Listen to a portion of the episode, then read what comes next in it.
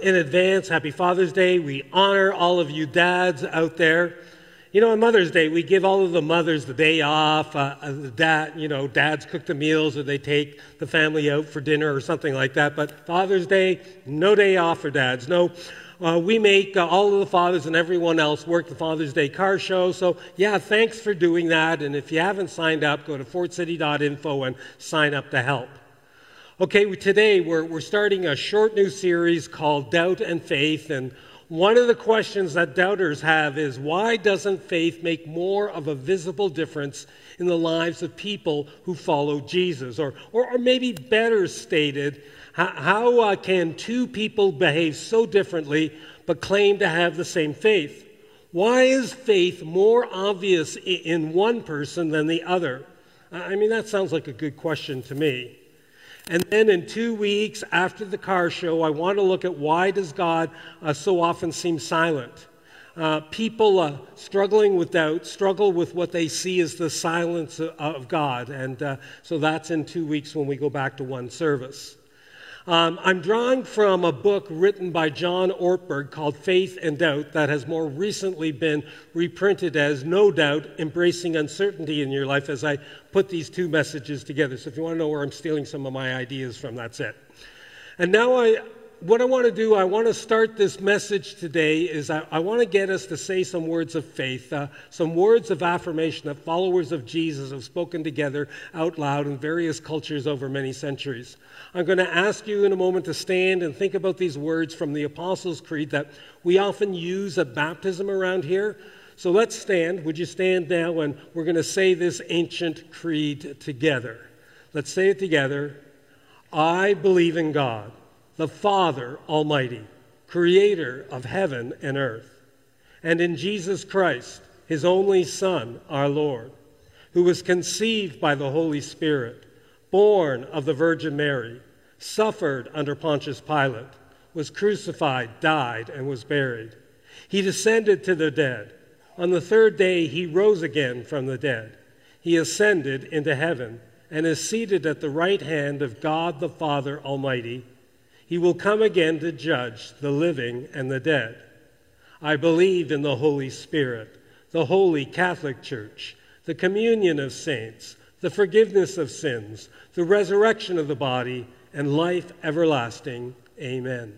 You may be seated. And friends, we believe this. We confess this. Now, in Protestant churches like ours, people sometimes stumble when it comes to the word Catholic in that creed. And some of you wonder if it's a reference to the Roman Catholic Church or something like that. It's not. The word Catholic simply means universal. Jesus just has one body, and that one body is his church throughout all ages until he comes back.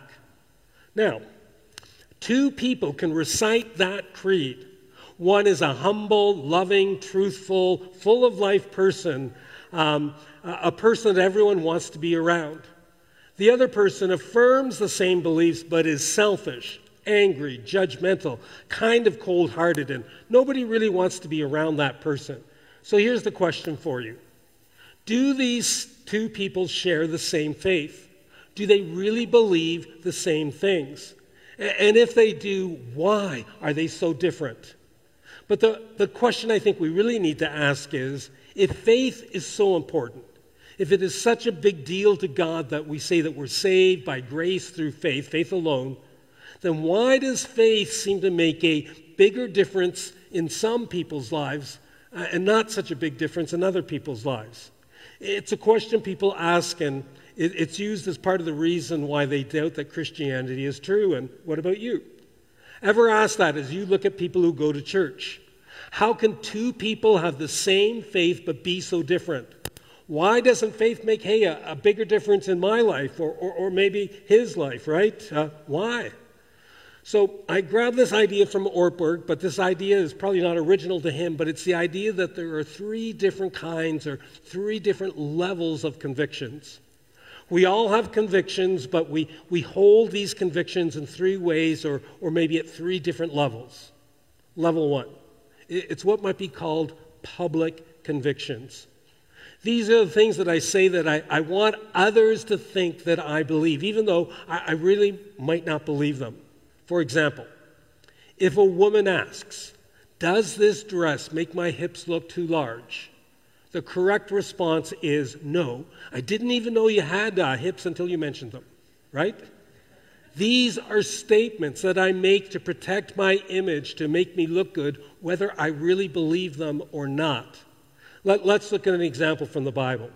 After Jesus was born, King Herod said to the wise men, "Go and search carefully for the child. As soon as you find him, report to me so that I too may go and worship him." What do we have here? Well, Herod is doing a bit of a spin job, right? I mean, it's just so hard to believe today that a politician would bend the truth to gain public support, right? Just so hard to believe. But yeah, friends, in ancient times, those things actually happened. So we're talking a public conviction that makes you look good. Level two, or a second kind of conviction, could be called private convictions. These are things that I sincerely think I believe, but it turns out the conviction doesn't go very deep. It's fickle. Under pressure, it's a conviction that people bend on. For example, imagine a person who's deeply attracted to someone else when that someone else is not available. They believe that the someone else is wonderful and they would love to be connected to that someone else. But then, when that someone else suddenly becomes available, when that someone else says that they're willing and even eager for an attachment, the person just finds out that when they really get down to it, they really didn't want that someone else at all. You know what I mean? Well, if that's not clear, a really clear example in the Bible is the night before Jesus died, and Jesus predicts that Peter will deny him. Remember that story? Peter declared, "Even if all fall away, I will not. Even if I have to die with you, I will never disown you." Okay, when Peter said that, was he sincere at the moment? What do you think? Yes, I believe he was sincere. But were his convictions true? Were they deep? No, not at all. Did Peter feel that conviction a little while later when the heat was on and he was confronted with the possibility that he might have to suffer if he aligned himself with Jesus? No. He dropped his conviction like real quick. Sometimes we think that we have convictions, but it turns out we're a little weak. You know, they're a little on the weak side for us. They're fickle. They don't run very deep. And when circumstances change, we feel differently. We'll go to level three, a third level of conviction. And these are the convictions that really matter. They are our core convictions. And we see them by our daily actions, by what we actually do day in and day out.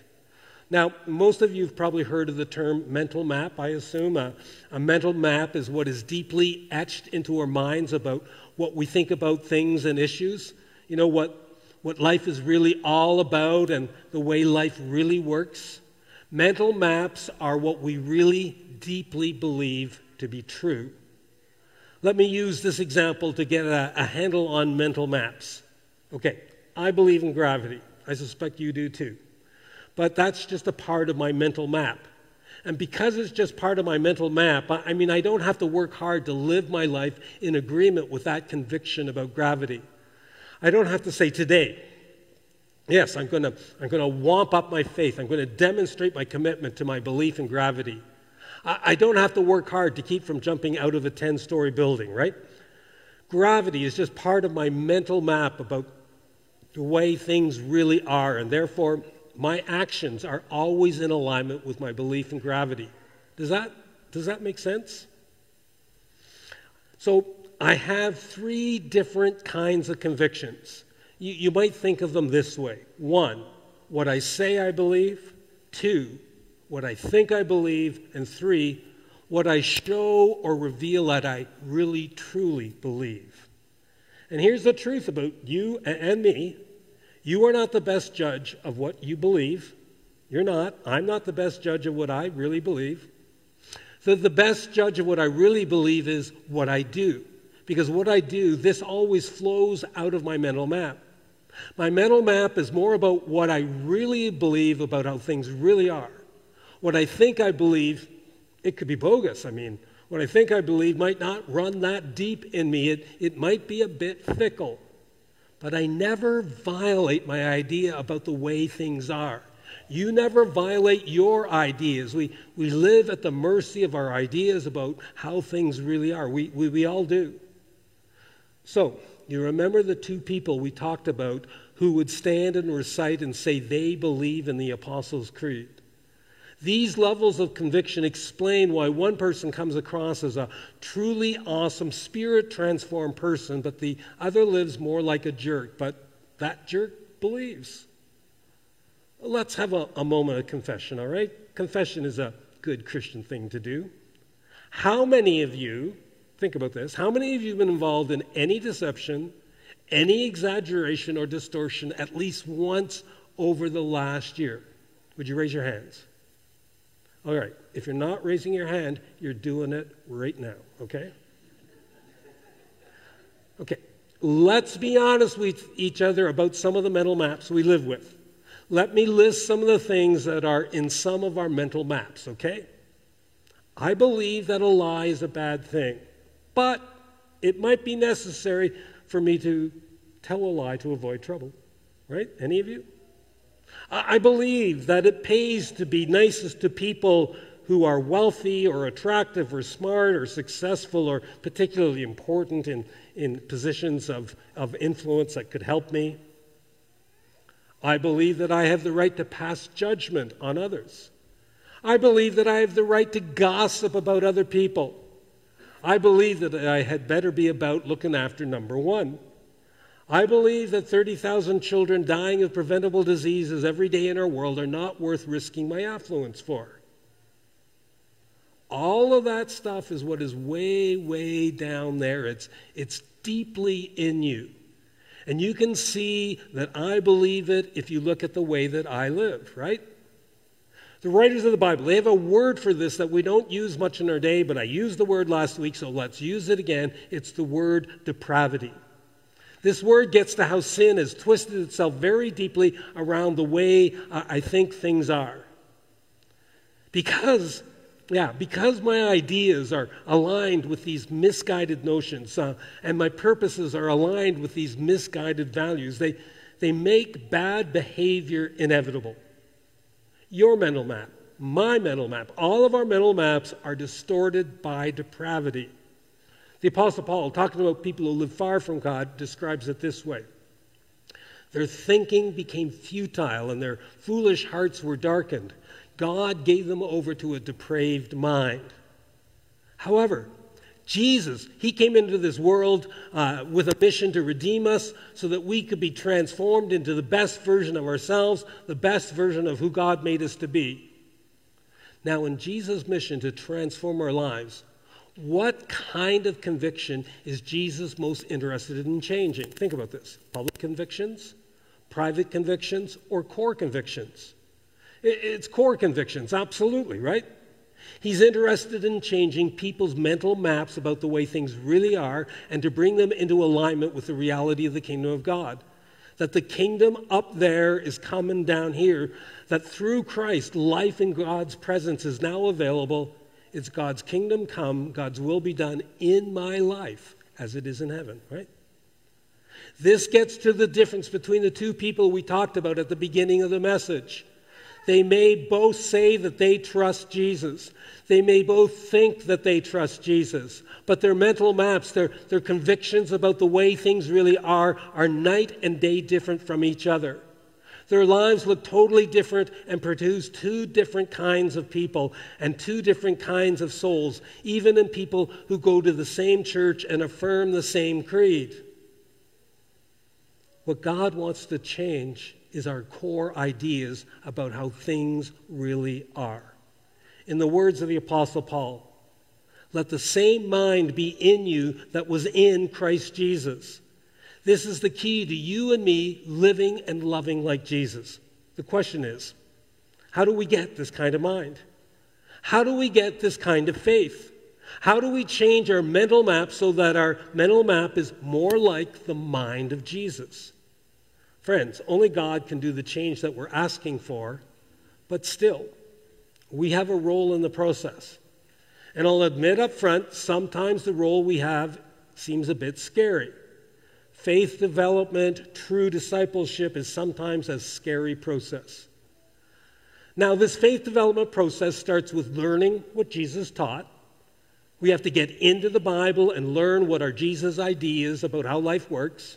We go to church, we go to small groups, we read our Bibles on our own, and we learn what Jesus taught. But friends, we don't just learn about what Jesus taught. We have to do what Jesus taught.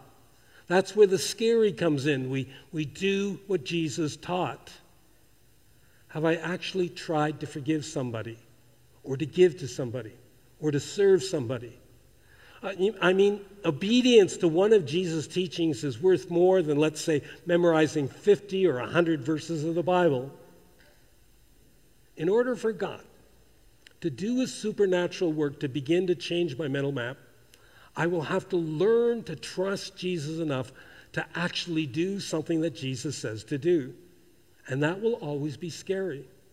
So I want to use an illustration that's common to preachers around the world. I've used it before. But if you could really think about this illustration and grab a hold of the image, I think it could be helpful for us as we understand our part and God's part in changing our mental maps.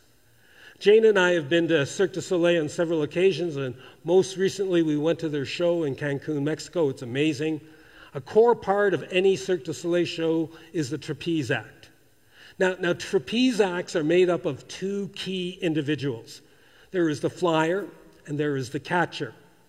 To help you get an idea of what those roles are like, I want you to watch this video. Keep your eyes on the left half of the screen, and the guy who is highest up, that guy is the flyer. Let's take a look at that first clip.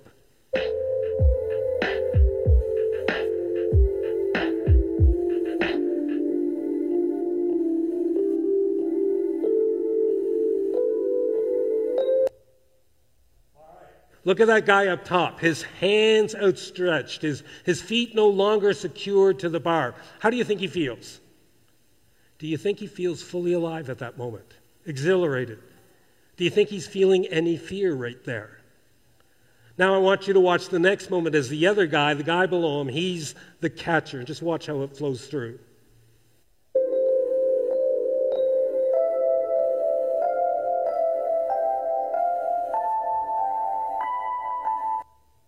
See that? The flyer goes home and he's caught by the catcher, and he goes on to live the rest of his life, and he is very, very happy. By the way, I am told that the catcher wears special socks that help him stay gripped to the bar, and that he has magnesium dry powder for his hands, because if you're a flyer, you don't want a catcher with sweaty hands, do you? Here's where trusting God comes in. As the flyer, you must have complete trust in your catcher. Now, you and I, when we watch a trapeze act, we think the flyer is the hero, but that's not true. The real star is the catcher. The catcher must be there with split-second precision and grab the flyer out of the air. The secret to trapeze is essentially the flyer does nothing, but the catcher does everything. When a flyer flies to the catcher, the flyer simply has to stretch out his arms and wait. A flyer must fly, and a catcher must catch. The flyer must trust with outstretched arms that the catcher will be there waiting for him. So there are three moves in this trapeze dance of trust. The flyer lets go of the trapeze, whatever his trapeze is, and waits. Waits until he or she is caught. It goes like this: letting go, waiting, being caught. Letting go, waiting, being caught. You see this sequence in the Bible all the time. God comes to Abraham and says, let go of everything familiar. Let go of your family, your home, your culture, and go to where I tell you to go. Will you do that? Will you let go? Jesus comes to a rich young ruler one day. He loves him, and he says to him, will you let go of your trapeze? I mean, the rich young ruler's trapeze was money. Will you give away all your possessions, sell them, give the money to the poor, and come follow me? Jesus speaks to a woman who was caught in an adulterous affair. He says, go and sin no more. Will you let go of that relationship that you know dishonors God? So, what am I to let go of? What are you to let go of? Anything that will keep me from God. Let go of that relationship if it dishonors God. Let go of that attachment to money. Let go of your power. Be a servant. Let go of your addiction. Admit it. Get help. Let go of that habit. Let go of that grudge. Let go of your ego, your pride, your money, your reputation, your disobedience. This is how it works. This is how faith is developed. This is how we have our mind maps changed so that they become like the mind of Christ. God will come to you and say, let go. And then he says, wait. Does anybody here like to wait? I'm not real good at waiting. My wife will tell you that. Waiting is the in-between, the time when I've responded to God, but things are not yet the way I want them to be.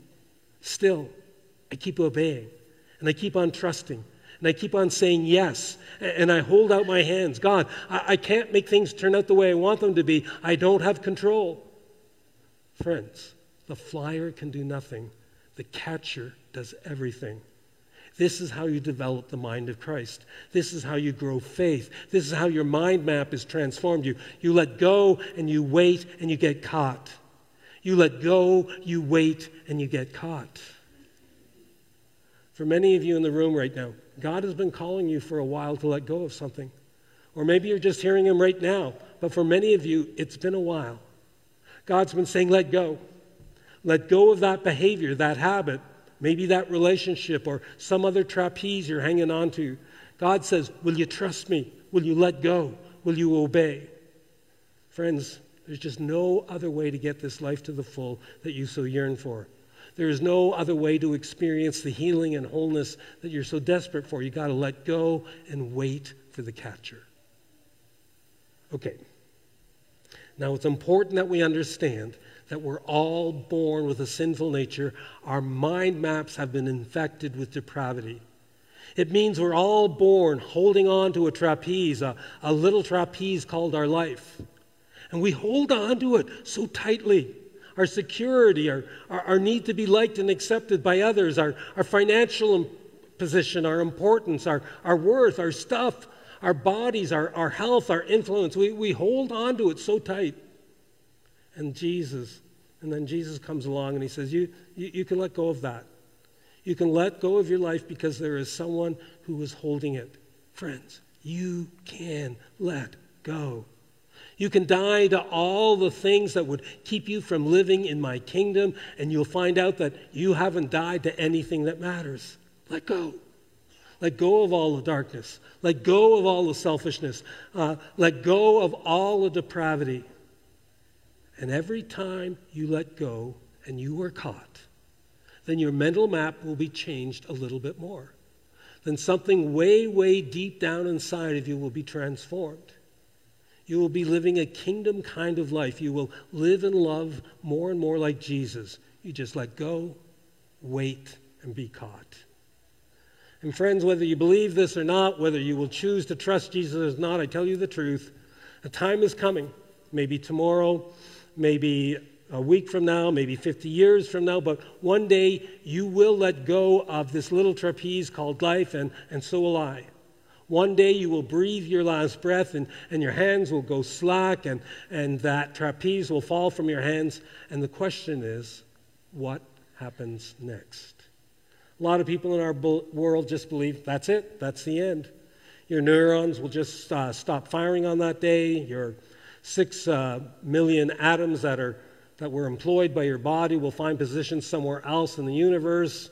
Well, we'll just neither know nor care. But Jesus, he had a core conviction. Jesus believed that there is a catcher, and he does not have sweaty hands. Would you join me for a time of prayer? Lord Jesus, we just thank you that you are the catcher, that you will not drop us or let us go. Help us to let go of those things that hinder our relationship with you. Help us to let go and then with faith to wait. and build our faith, remap our minds as we discover that you are faithful, that you will always catch us. Grow us into a people with bold and courageous faith where our trust in you just becomes automatic, core to who we are. We pray all this in Jesus' name. Amen.